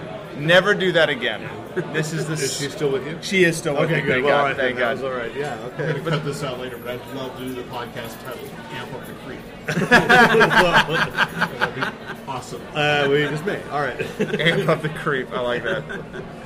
Yeah, and uh, some some listeners may. I, this is funny because I was saying to Scott, like when I first saw Gamers, that like your commercial roles stood out. in a Hmm. way, because you were uh, the guy in the Wendy's. Yeah. uh, Oh, right. Yeah, yeah, yeah. Yeah, you were wearing Right. Mm-hmm. the wig. Uh, so it is nice to see you in men's clothing again. Thank you very much. Yeah. It's nice to be in men's clothing. Right? Oh, Ken feels different. Okay, well, I Misses don't want it. to go too deep there. Uh, so, okay, so you do a lot of commercial work. Are you living in New York? Living in New York now. Uh, moved to New York about a year and a half ago, uh, just uh, for a change of scene. Uh, wanted to do more stage work, more theater, and uh, uh, yeah, and just keep kind of pursuing things. Am I remembering correctly, you had a stand-up act at one point? Were you not? I did. I was stand up uh, for about 10 years out here in LA. And um, after Gamers, I went on to write for uh, the Chelsea Lately show for three years. Oh, okay. And uh, was a writer and producer for that. And then wrote for a couple other pilots as a comedy writer. And then uh, kind of hit a point where uh, both me and my significant other decided we kind of missed something else. We were just missing something else. I was missing theater for me personally. And so. And LA really is not a theater town. It has it, but it's not like we went to New York for a visit, and I've got I had two buddies on Broadway, and it was just like, yeah, my mind was blown and the possibilities, and, and it's been a fantastic move uh, as it turned out. So it's been great out in New York. All right, so I'm ta- taking students to Broadway in April. Will we see you there? What show should I? Uh, well, yeah, who knows if you'll see me? You won't see me on Broadway right now, but uh, uh, I recommend. Uh, Nice work if you can get it, starring my good friend Chris Sullivan. It's in there with, Uh, okay, with no, Matthew we- Broderick. we- we're so. Ah, not gonna see that, but, uh, all right. not Spider-Man? Were you- no, no, I were was you- not in you were Spider-Man. not Turn off the dark. I no, know, I I wasn't know, in it the- just keeps hurting me and hurting me. I want to find somebody who enjoyed it so I can you know, justify it somehow. Apparently, a lot of tourists really like that one, so because it's still going, it's still running. Yeah, they wouldn't let, No, they wouldn't let us uh, get those get tickets to that. Yeah, you're probably They better refused off. to let you in. Uh, no, I, haven't- we haven't gone yet. They just said, you know, in, in the interest of good taste and keep for the next generation. No, for God's sake, let us not watch the show. Uh, they don't know who you two is anyway. It's all right. Uh, so, um, and Kevin, you know, you, uh, you did not when you got in gamers. You were your original uh, avocation was you, uh, you were video editing, right? Film editing for THQ or Uh, yeah, I was in the video department at THQ. Yeah. Okay, so and, and so, how did you get into acting? Are you continuing acting outside of Polino, or is the only things Uh, that you've well, gotten I, into? I studied acting in college, and I studied um, method acting for a couple years. After that, I went to a school called Joanne Barron, D.W. Brown, and I think they're in Santa Monica. But um, so yeah, I mean, I studied it, and Chris, thankfully, thought I was good at it, and we've known each other a And long you are. time, so he Yeah. kind of reeled me into you know whatever he's working on. But as you said before, my acting career is tied to his kind of production. uh, So production for God's life. sake, people, uh, we need to make more movies so that Kevin can uh, and Dave, uh, so that Dave can. So, what is next in the hopper for you guys? Uh, for me, I I head back to New York after this festival, and um, I'm actually working on producing my own play that I've written. Oh, excellent. Um, and that's going through the various processes that is involving uh, readings and, and, and workshop stagings, and, and hopefully getting doing some festival work with that. And then uh, in the in the meantime, in between that is uh, uh, booking more work as an actor. And that's good. So a lot of voiceover work, a lot of commercial work stuff. Oh, good. Okay, Yeah. cool. And uh, Kevin, Uh, I'm actually also a musician, so I'm more Right. focused on that because it's easier to get work playing guitar Mm-hmm. in, in my own studio than it is to get work in LA as an actor. But, um, so actually, the Tom Height, the guy who was our sound engineer on Gamers, is producer for me for an album I've been working on for about Oh. a year, and hopefully it'll be out within a year or two from now, depending on his schedule. He has a couple of kids, so that throws a wrench into the whole project. Okay, so uh, no songs about horses on this one. No, right? it's actually real music. Okay, great. Okay, good. Uh, excellent. Well, thank you guys for taking the time. to Thank sit down. you, Looking yeah, forward to thanks for seeing you having us. Here tonight. Absolutely. Awesome. All right. Nice Were to they see you. good? Thank you. Yeah, they were really good. They were really again, I can't I can't say it enough. I mean, just what a great group of talent, talent because I, I just enjoy talking with everybody. Uh, and then, Did we talk on air about the uh, about the pirate? About the uh, oh, we didn't. It turns out, but that was uh, that was Esteban. We forgot to mention that. yeah. Esteban was uh, is aside from being scary as heck as a stuntman, has a lovely singing voice. Oh, really? And up until about two years ago, had spent a decade in Buena Vista, uh, uh, Buena Park, uh, in the Pirates show, the Pirates Apparently with- restaurant. with, long, long hair, and now he's a cue ball. He's entirely, Wow. entirely bald. Oh, it's awesome. Uh, so, and then we got a chance to sit down with uh, a woman who had two movies opening today. When you think Two. about it, he so not only was it the world premiere of Sparks, but she's also um, the terrifying figure in the poster for the Last Exorcism. Oh, that's right. um, Part Yes. two. Yes. Uh, Ashley Bell, uh, who sat down with the directors of co-directors of the film, She's like Todd Burrows and Christopher Miniature Polino. divine little woman. Oh, I mean, she's a just really like- nice, nice lady. La- Can I say that? Lady? Nice young woman? She's What's a lady. better? She's a Isn't she lady. Lady Heavenly. All right, so yes.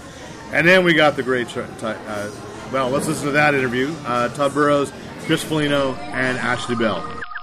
All right, and Ashley's all right. You're all right. I'm, I'm here. I'm live. Okay, we are sitting down with the uh, the young actress Lady Heavenly, uh, Ashley Bell from uh, Sparks, and the writer, director, grand poobah of the Co-director. whole shebang. Co-director, Co-director, I'm don't- sorry. don't you dare. But I haven't met him, so to me, it's always you. Hold on a second. I'll go get him. Okay. I'll go get him. Chris We can make Foligno. this- should we He's make gonna it run happen? away. We could do- should we- Sure, No, keep whatever, going. whatever. All Yes, right, so we'll keep absolutely. going. So, uh, what drew you to this project?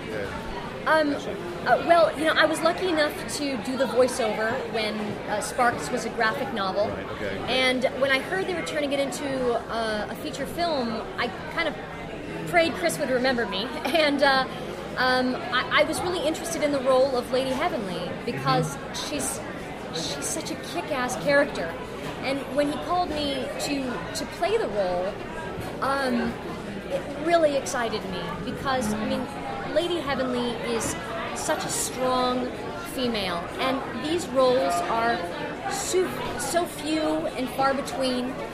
Um, so you know, to get a chance at, at, at playing a superhero like this was something I was very interested in. Yeah. So, did you have experience with a kind of action role, like in stage or anything? Do you know how much training did you have to do? Oh, Because it yeah. looks like you are indeed kick-ass on that on that screen. So. oh well, well when, when, double. It's all her. There, there is no stunt double. When, when you read in the script that she has one hell of a back kick, you got to be able to do the back kick. Um, Yeah. So how did you prep for that? That- you know? that- that's her trademark. So, Have you um, waited your whole life for a role with a back kick. I mean, that's the question. right. Um, well, you know, I was um, I did a film called The Day, which was post-apocalyptic, and in that film, I got a chance to do all my own stunts and learn physicality for that, and for The Last Exorcism Part One. I also did my own stunts for that. So I've I've been ex- it's been very exciting that I've kind of been able to be in these roles that demand a physicality because I really gravitate towards roles like that. So for Lady Heavenly, um, she's she's small, but she has these six-person takedowns. So I said to myself, how am I going to do that? I know there's going to be movie magic, but what's going to make it look real? So I started researching fighting styles, and I landed on Muay Thai, which is a very lethal kind of fight style. And I showed Chris a couple YouTube clips, and he said, Yes, I'm all in. Let me send you to that training. And that was so incredible to get that physicality, get the body type that could pull that physicality off, learn it that way so I could do all my own stunts. I could have the stamina to do it 20 times a night, Mm-hmm. everything like that. And um, yeah, that, that Muay Thai training helped helped prep me to to play the role and get in that costume. So, And you've kind of grown up in a, I say, a voiceover dynasty. yes, Oh, you're- yeah. so my, I had the best bedtime stories in the world growing Yes, up, thanks to my dad. For those who don't know, uh, Ashley's father is Michael Bell, Yes. who Yeah. uh, to me most directly is like uh, worked on the Plastic Man show. Plastic so that was Man, one of my favorite growing up. a Transformer, Duke and GI Joe, so many things. You- Smurfs. the Smurfs. He's a Smurf. He was in Gamers too. Unless there Uh, No, I do. Remember, we've talked about gamers to death, my friend. Uh, Did we? I, I, we really have. It doesn't show that. No, we have you the haven't. box office. No, you haven't. Uh, no, Yeah, no. when, your- when your dad's Duke and GI Joe, you you've got to you've got to you gotta listen. You gotta listen. You gotta you gotta you gotta pull your own weight. so yeah. How was it to make that transition though from being the voiceover from the voiceover world to live action?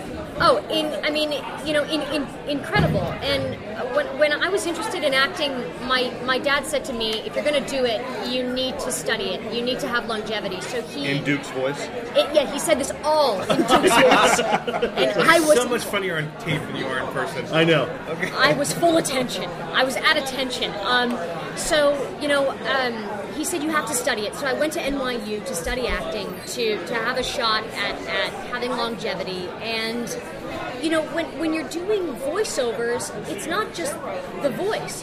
You really have to get involved physically, and you're bringing huge characters to life. You know, I, I've done voiceovers where I've played everything from a butterfly to you know Alice in Wonderland, where she's when she's twice her size or ten times her size. And you know, my dad plays these everything from a Smurf to an ogre. So you're you, so much is required of you physically to to bring it all to life, to make it seem real. So. Um, I've learned from my dad to approach a voiceover in the same way I would approach on camera. You're bringing a character to life, and you've got to be true to whatever character you bring. And uh, you, know, you mentioned you've been in uh, a few other films, The Day and uh, Last Exorcism, parts Yes. one and two, Yes. which also opens today. does. But here we're here in San Jose for Yeah. the world premiere of Sparks. So Yes. How's that exciting for you? Have you been to San Jose before? And This is my first time at San, in San Jose. It's my first time at CineQuest, and you know, Sparks is an independent film. It, it started out as an independent film. To get picked up by a festival like CineQuest was such a huge moment, and it was it's such a huge moment for Chris and for Todd. Chris did this on his own. He took it from the graphic novel, he turned it into a script, he put it on two legs, he ran with it, he made it happen.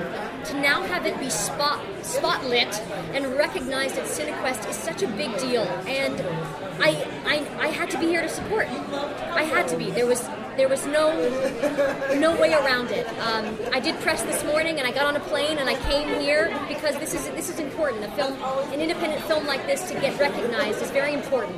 yeah, that's great. That's Yeah. great. And Todd, welcome to the podcast. Uh, we have not met before, so Hi, hello. it's true. Todd uh, is the co-director of the film, and uh, so. I believe you had a lot to do with all of shooting the action with Ashley Yeah. as well, Yes. right? So I want to talk about that. Todd Todd and I were in the trenches. For Todd. Well, first of all, you know, just to tap onto what uh, Ashley just said, uh, Chris's drive, first of all, we're all here because uh, we caught, Because the, he has we dirty caught the pictures of bug. him. He has and we blackmail. Because he has got the, uh, it- blackmail. it- He has it- blackmail it- on us it- all. I know. It was infectious, you know. We, we got at first everybody thought this guy's crazy, and uh, and as he kept, he believed in this, and we saw this, and I'm going to do this, and we're going to go, and uh, we all caught the bug, I think, Yeah, and absolutely. Uh, and. You know, and I was just flashing back to Ashley's fight scenes, and it wasn't that like, when we were doing it, she was so authentic about it. It wasn't after a take, we'd run over to the stunt guys and go, "You okay, buddy?" You know, I was like, "We just, we just Kinda went- rage we towards just that went was- let this guy get his butt kicked," you know. And we're like, "You're like, forget "Damn her." it, I'm a Joe. She's she's uh, hydrating, and we're like going over to the guy, going, "You okay, buddy?" You know, and he's like, "Oh, okay," you know. I'll walk it off, you well, know. how did you get hooked up with Chris? Um, I'm sorry not to imply that you guys hooked up or anything, but uh, It was a how'd you sexy find out? set. Yeah. Well, that's Whole a love sexy story set. to this I know, I know. It is what it is. How much It's a tape love you got? spark. I got a lot of story. Polino means trollop. It means trollop in Italian. So No, I uh, get to work with Todd in the uh, toy industry. Todd is one of the We- he's, he's a talented, talented man, and uh, um, I, it was uh, I think our first shoot together was a, a, a, a commercial called Air Swimmers. Well, that's one of our things that we'll, we'll take a toy and we have to make it interesting. And for kids, they have it's, it's very short. They're the most honest viewers and they have the shortest attention span. And if we don't capture their imagination or, or capture it on the screen, then we failed at our job. But we've been lucky enough to do Oh, loads yeah. and loads of these. Yeah, yeah. And through that, we, we uh, had an association, and Chris invited me on board and said, you know, we're going to take this project and we're going to do it in this amount of days. And so it was a, it was a, it was a no-brainer. One of the most talented men I know for directing, Oh. and she's so kind about her story that I was hoping to come. We were begging, hoping that she would she would be part of it because what's been so amazing about Ashley and and, and, and, and meeting her so many years ago, um, and then watching and then having the opportunity to work with her on the motion comic and just seeing her her. Um, her career start, the, the one thing that's always absolutely amazed me is not is she has a fierce loyalty to bringing the character to life, and in every performance that she does, it is the real deal. And I mean, you can put her in anything, and the best thing about that movie is going to be Ashley. And it's it's it's a it's a it's it's it's her own dedication and drive to, to think about it a kid, honestly, who grew up in a, in a, a family with that much success, and to basically define her own self, and even with all due respect, just get to the point in her career, which is, I mean, the woman's got like I can't even count. She's Jamaican. She's got like five movies. She's got going on. It's just, it just, it was just, and that honestly was the reason why it made sense to me because when we had Ashley Bell on, on board, even before Clancy and things like that, it was like, you know what? We'll make the movie now. We will because you know what?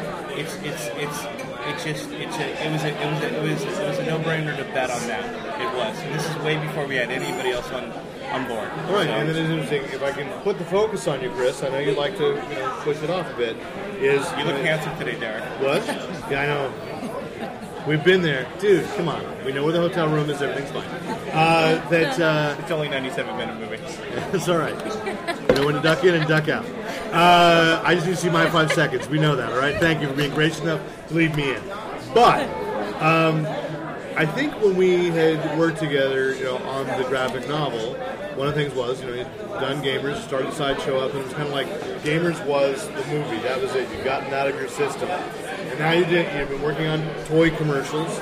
What made you drive to get back into this? I've got to be the, I've got to film this. You know, it took a long time after gamers to get anywhere financially, and we were very fortunate enough. And um, you know, Todd's been a, a, a huge part of honestly our success, and, and uh, we, we were able to um, do some kids commercials, do them right. And what happens a lot of times, I think, creatively in, in any any part is you- this has been a story that's been something from like six years that felt never finished or completed, and it just in the back of your mind.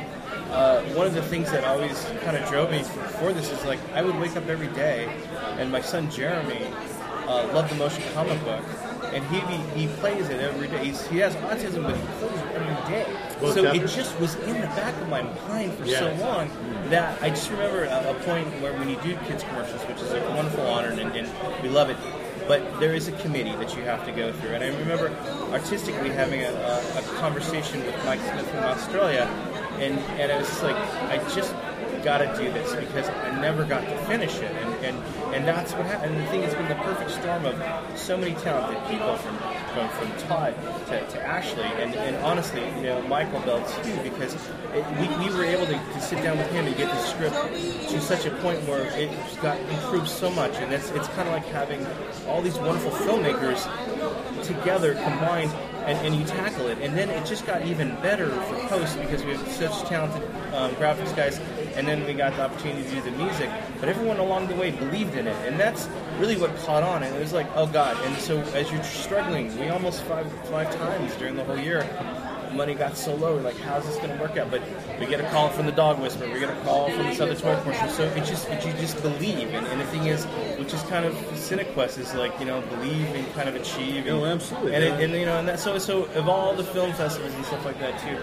It, it what's nice about this one for for us is compared to anything other is just. Um, is, is how they, they, they embrace the, the true indie film. This is really one of the last true festivals that are that are indie. I mean, in all honesty, yeah. Well, that's true. Yeah.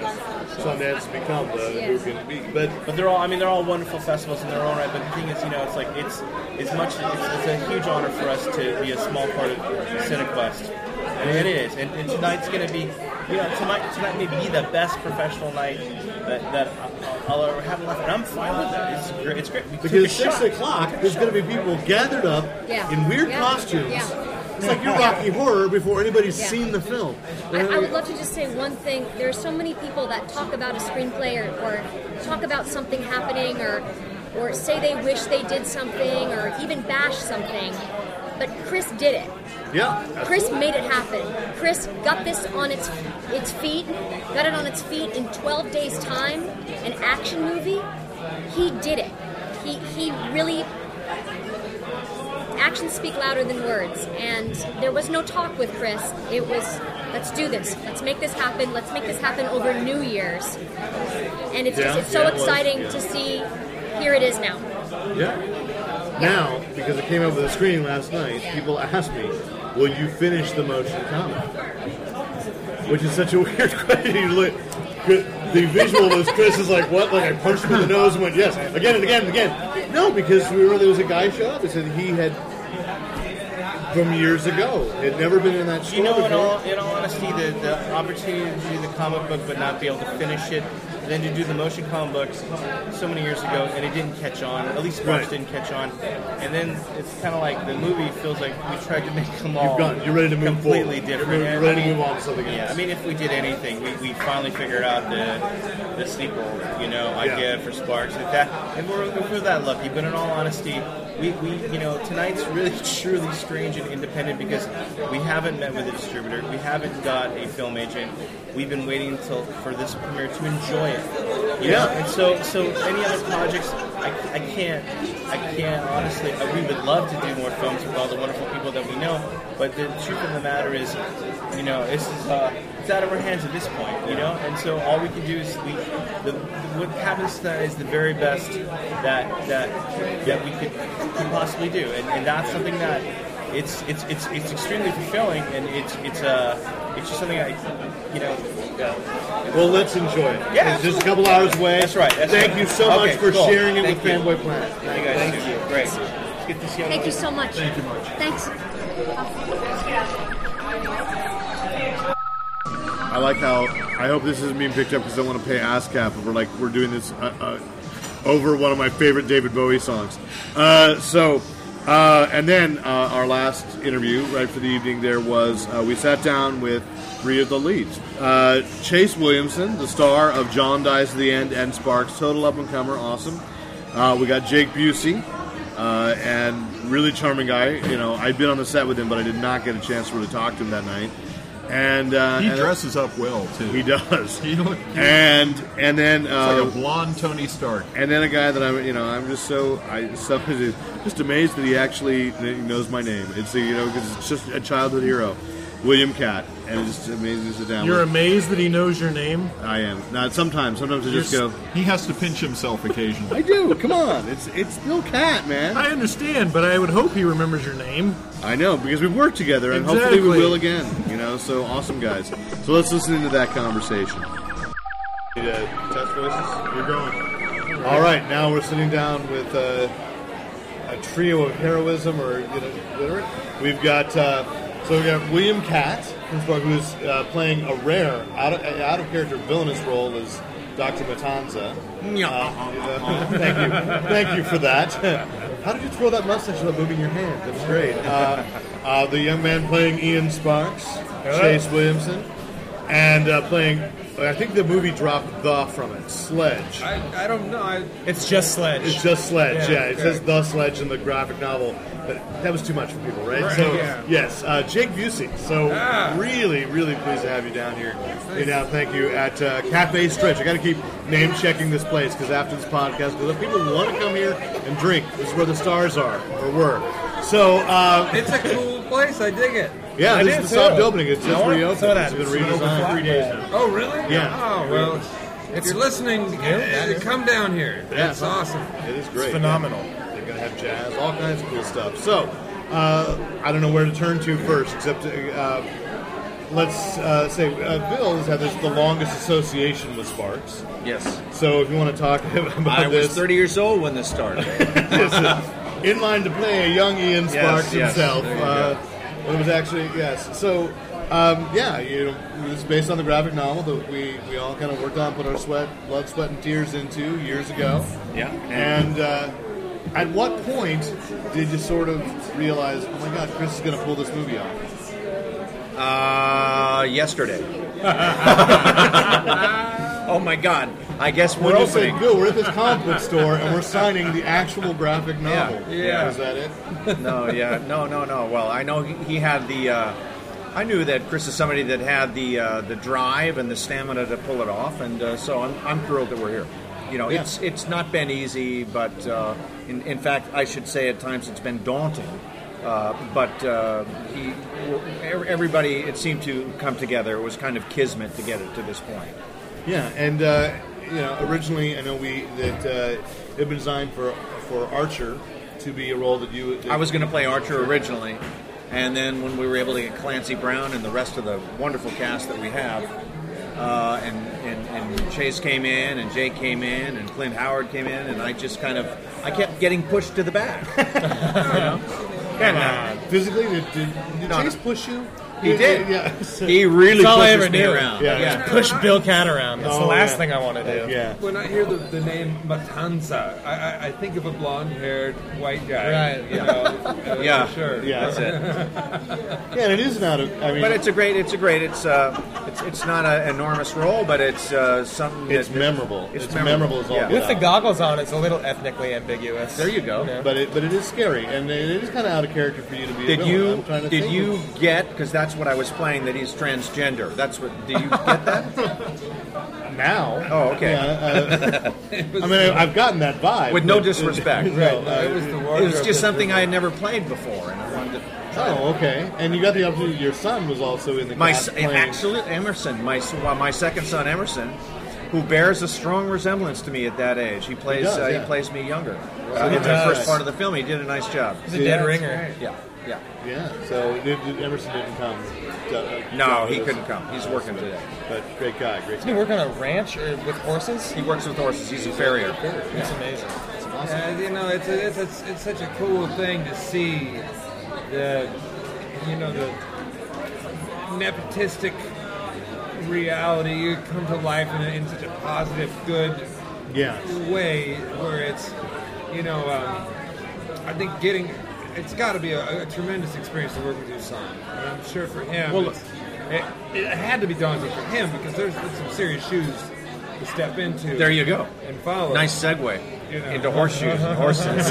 well, I was going to say the high heels for your transgender Oh, there you go, role, yeah. but uh, they were a little bit. They pinched. Well, you should Uh, be talking. You work. I remember you worked with with uh, with your dad I uh, worked many, with- many, many years ago. Many. Well, the first thing that I ever did was because of him. It was uh, they, my dad was had a small role in Dustin Hoffman's pet project, and uh, and they said, you know, it'd be interesting if your character had a kid because we want him to be kind of we want we want to be upset when when Dustin shoots you in the gut and, and you know in cold blood real quick after dinner. And so so um, they screened. You know, it was still the old days of at least the way they did things was like the old studio way.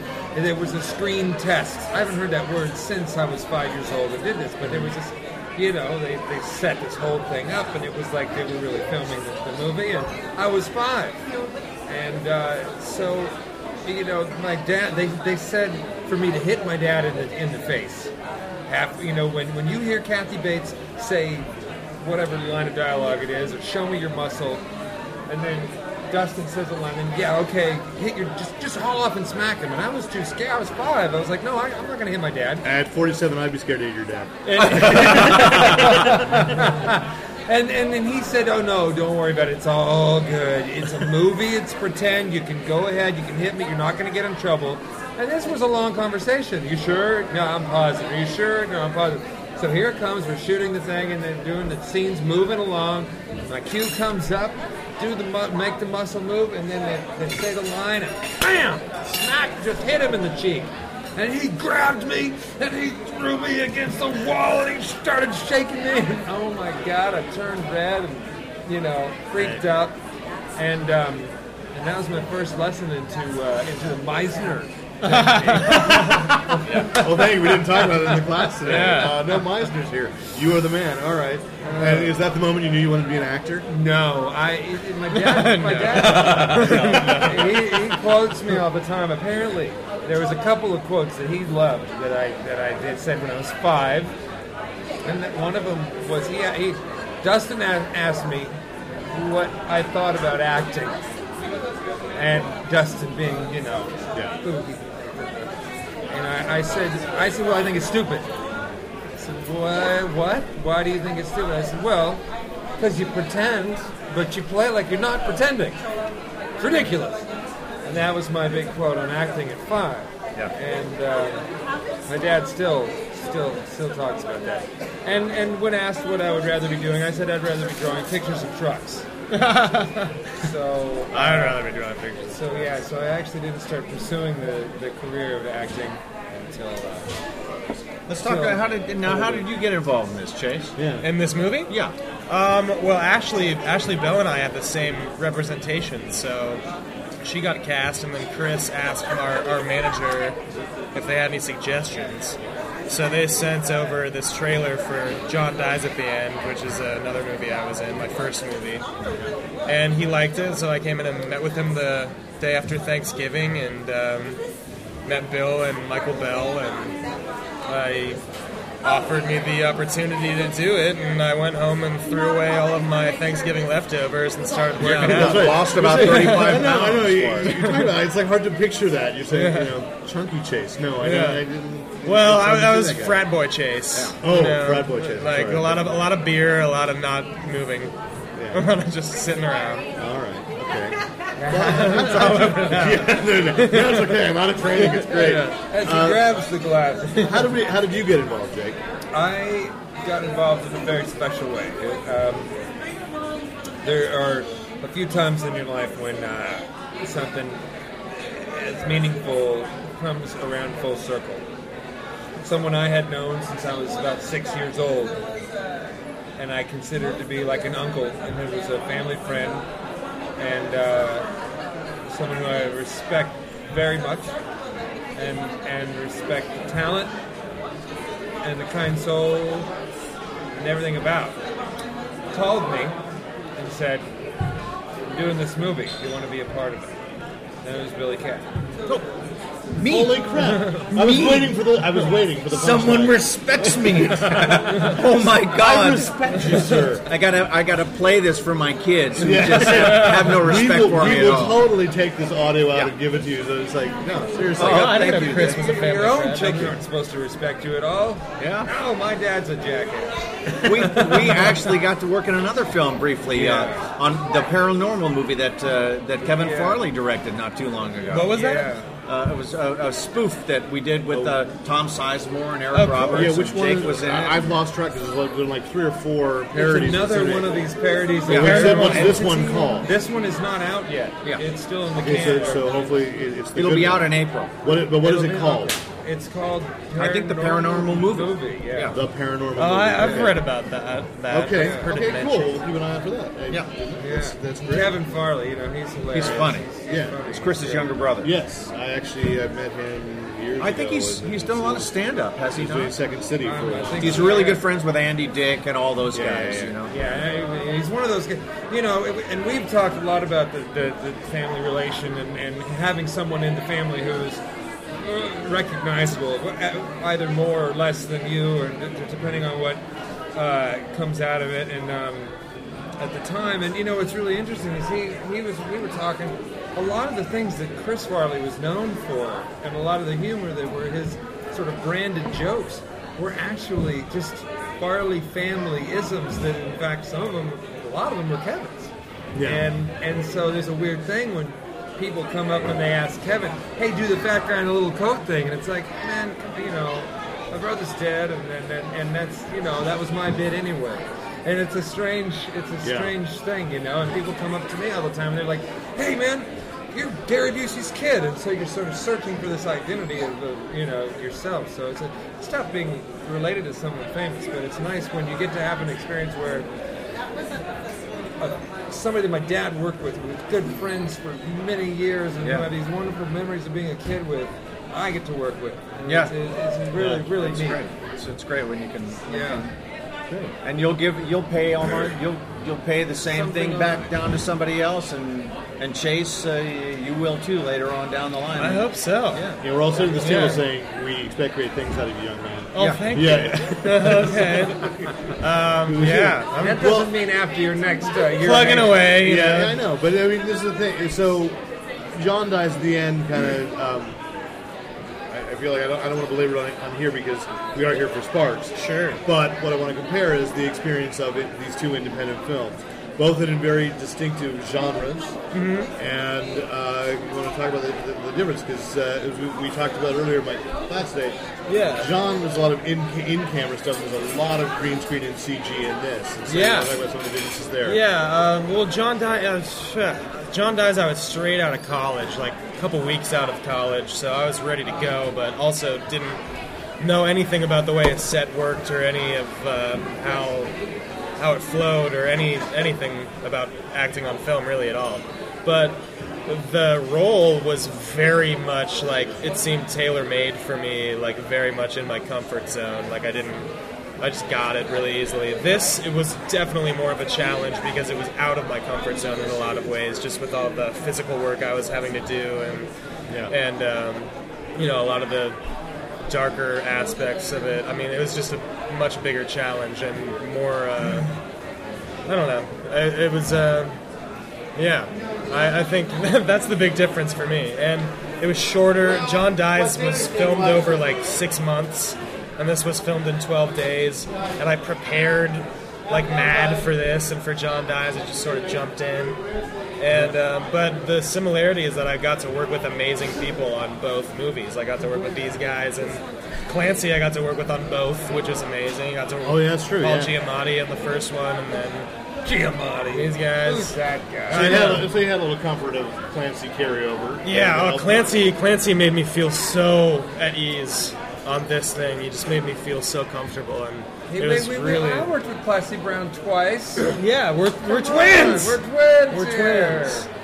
We both auditioned for Transformers. Both ju- We both just were yesterday. Clancy. We both have blondish Both hair. Extremely sexy. Yeah. Right. I didn't want to bring that one up. It's an audio cast. It's hard. I don't want to taunt the listeners. Um, Yeah, so there's the same level of excitement and enthusiasm. It was just, it was a lot different in, in certain ways. So excited to attend a world premiere tonight? Very excited. I haven't seen it. You really haven't seen it? No, I haven't. I mean, I saw it. I think maybe like six months ago, like a rough cut. Okay. but I, I haven't seen all the tweakage. You haven't seen it either. Really exciting. All right. So I don't good. even think I did ADR. Did I do ADR? I did. I did a he- minute. Yeah. Sounded like it. So, and I just want to get it on, on air because you mentioned uh, earlier off air that uh, you do a lot of Im- improv and sketch. Yes. So I want to point people to that. I know we Oh, have a thanks. lot of listeners in LA. Oh, cool. And and because I do improv, there are a lot of people that are improv people that are listening and would like to hear. You know? Oh, So thanks. Where are you? Who are you with? And I'm with a group called Bowling for Tiffany. Um, it's a bunch of the people that I did the USC improv sketch comedy group with at, uh, in college. And uh, we perform at all over LA, really. We do a little bit of UCB every now and then, mostly IO West, but we've been performing at a new theater called the Let Live Theater, which is on Santa Monica and Formosa. Um, We lean into usually, that. And usually Formosa. Monica we've been and doing Formosa. we're doing mostly sketch. You We probably- did we did an Cafe improv there. show at Second City um, like two days ago, so we're trying to do more more improv things now. But we've been doing sketch for three four years, and it's sort of a monthly thing. You know, we all right. and then put a set list together and workshop it, and then throw it away and come up with a new thing. I hope the next time we're in LA we get a chance to catch you. Well, thanks, So, thanks. Yeah, that'd let be me know. great. Okay, so guys, I know you're, you're busy and trying to get calmed down for this for the important career, so you probably need to eat. So thank you so much for your time. Oh, thank you. You're not Thank shaking. you. No, Jake's not shaking. No. Okay. great conversations, and so uh, sparks uh, here at CineQuest. And you guys, you know, I can't speak fairly to it because I am close to it, but you guys talk about it. You, you said I enjoyed it tremendously. I've never seen a uh, superhero movie that came close to it. I think the elements of Darkman, maybe, but um, but the idea that uh, the noir superhero works, and I think what you have to do is you have to you have to take it in that vein that your hero is going to be a noir hero. Yeah. you know, and it's not. And I think people have to accept, uh, which I think the audience tonight really did. Yes. And I was thinking if I was tracking this arc, is like Sparks just keeps wanting to do the right thing, but keeps making the wrong decisions. Yeah, you had. I, I'm reading. I'm reading. Uh, it's now the last days of Before Watchmen, right? Yeah. And so it was resonating on that level with me on a, on a number of the different stories, um, but you know, just an amazing, amazingly produced film. The Uh, special yes. effects were absolutely first class. The acting was absolutely first class. Uh, I can't wait. I, I want to see how I can. I, I'm hoping this is going to get distributed or at least. uh, I will. available. I think we'll be one of the first to know when it happens. I mean, you know, it is a truly independent film, and then it's just waiting to see. you Because know? I think we're getting the audience all excited about a film, and they're going to be saying, I think honestly, how do we there's get to a, it? I honestly, I think there's a bidding war that's going to happen. Yeah. You know, I- who knows? There's a lot of distribution companies. We'll, we'll see. I, I hope soon. It, it goes plays next in a week and a half at the Omaha Film Festival in Nebraska, um, and then at Chicago. If I got this right, and if I if I've got it wrong, I apologize. Chicago Film Critics Festival, so it's an invitation only.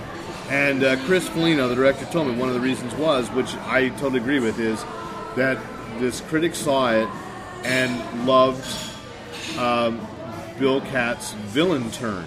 Uh-huh. That this is a rare role as a villain, as we talked about in the po- you know in the interview. Right. That you know it's like we don't see him scary. He's always a hero, and he's just so He's the greatest American hero. and he is and He's a here Cole, scary he's a dude. he's a scary scary villain. Now, So- the other thing, though, that people can do is now get the graphic novel. The graphic novel's available on Amazon. On Amazon, I on our verified link. that We've got it. myself last night. Okay. Quick question about was the young Bill Cat character Bill Cat's son? Yes, that's Awesome. his son, who is not an actor, but certainly has charisma. Uh, I actually, the day I was on the set was was his son's day on the set, so we uh, we hung out and talked a lot. And he's a farrier. He's a professional horseshoer, blacksmith assistant, and that's which is I didn't even know they still had that. which was exactly what I told him. 'cause he makes a really good living, and he's really happy doing it, and he loves like you know, go, like he shooed um, for the Olympics, uh, or at least one of the Olympics trainers. And so you know, he's like he's a great, great fair, and he came out as a favor because they needed you know somebody who looked like Bill Cat, younger, to be Oddly there. enough. So, and oddly enough, I happen to have this son right there. You know, um, yeah, genetic material. Oh man, so yeah, just a great family, great people, and uh, you know, and then it was great because then they he and Bill sat around talking about Barbara Hale, uh, Bill's mom, who was on Perry Mason, and so it was just Wow. fun, just like you know, great memories, and I love that. So did he, he knows what it was like to be on the Perry Mason set while they were shooting all that? Was he? Did he go in? Yeah, but he was also in. They revived it, and he played uh, uh, William Hopper's character's son. And there was a series of Perry Mason mysteries in the eight, late '80s and early '90s that um, so that Bill was on. So he got to share. And I re- years ago asked him, Like, who is his favorite leading ladies? And I got to be with my mom. What could be better than to be in a series with your, you know, with the person who taught you? I can think of a couple people. You are so cold. um, so, anyway, this is two ninety nine. Wait, wait, wait, wait. Yeah, go ahead. Go ahead. This is two ninety nine. We're getting ready for three hundred. Um, we'll be updating. Uh, did we settle on it? We are going for this date. Yes. We're, we're going to record.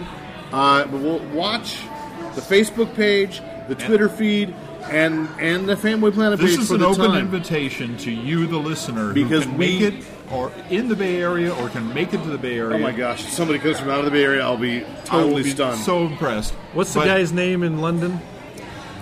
Oh shoot! Book a flight. A book of flight. Uh, Mr. Book of Flight? Yes, yes. Dennis St. John Book of Flight. Uh, so, uh, no, uh, we're going to be at Seven Stars Bar and Grill, uh, which is a fantastic, fantastic Star Wars themed bar and grill in Bascom Avenue near Bascom. Stevens Creek. If I'm not mistaken, it's 398 South Basket. You know that, okay? Three ninety eight South Basket. All right, excellent. Um, we're not quite sure what time we're going to start recording, but we wanted to make it a party. Three hundred is amazing. You, uh, you don't have to come dressed like a Spartan. In fact, but that would be a plus. Uh, that, uh, again, like spandex, it's a privilege. It might not be a right. Okay, uh, I promise I will not. So uh, anyway, They have uh, delicious food. Yeah, they do. Oh my God, the linguiça corn dogs. And what did he tell? Paul told me last A night. linguica sandwich. A linguiça with sandwich with grilled sauteed onions. onions Oh, God. and mustard and ketchup. And I actually- on I a went delicious there- fresh French roll. I went there a couple of weekends ago, and the Star Oh. Wars memorabilia is oh, it's great. interesting. And I love that place. I love that place, and I want to give Paul props because the re- you know he's also one of the guys who bought the Greatest American Hero comic book. So, God, I love him. He is my favorite listener. Um, so, All you other listeners are his favorite too. Uh, yeah, it's true. Brian Kent, I love you, but like Brian was saying, like where do I find it? And I'm like eBay. That's all I can tell you. There was a listener at the screening. Yeah, and so uh, Brian Shimada was in the screening. So Excellent. I love you. So if you are if you are listening, you can listen to us on iTunes, of course. Rate us, tell your friends, uh, subscribe.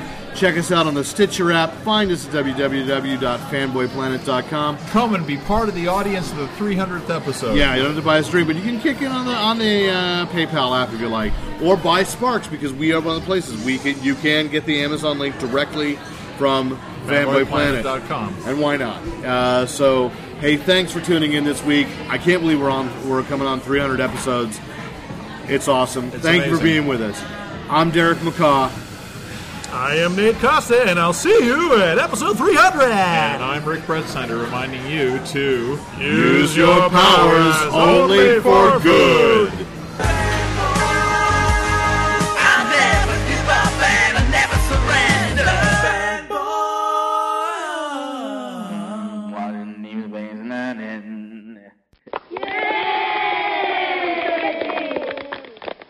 And thanks once again to the great Luke Ski for use of his music in this podcast. Visit Luke Ski at E www.thegreatluke,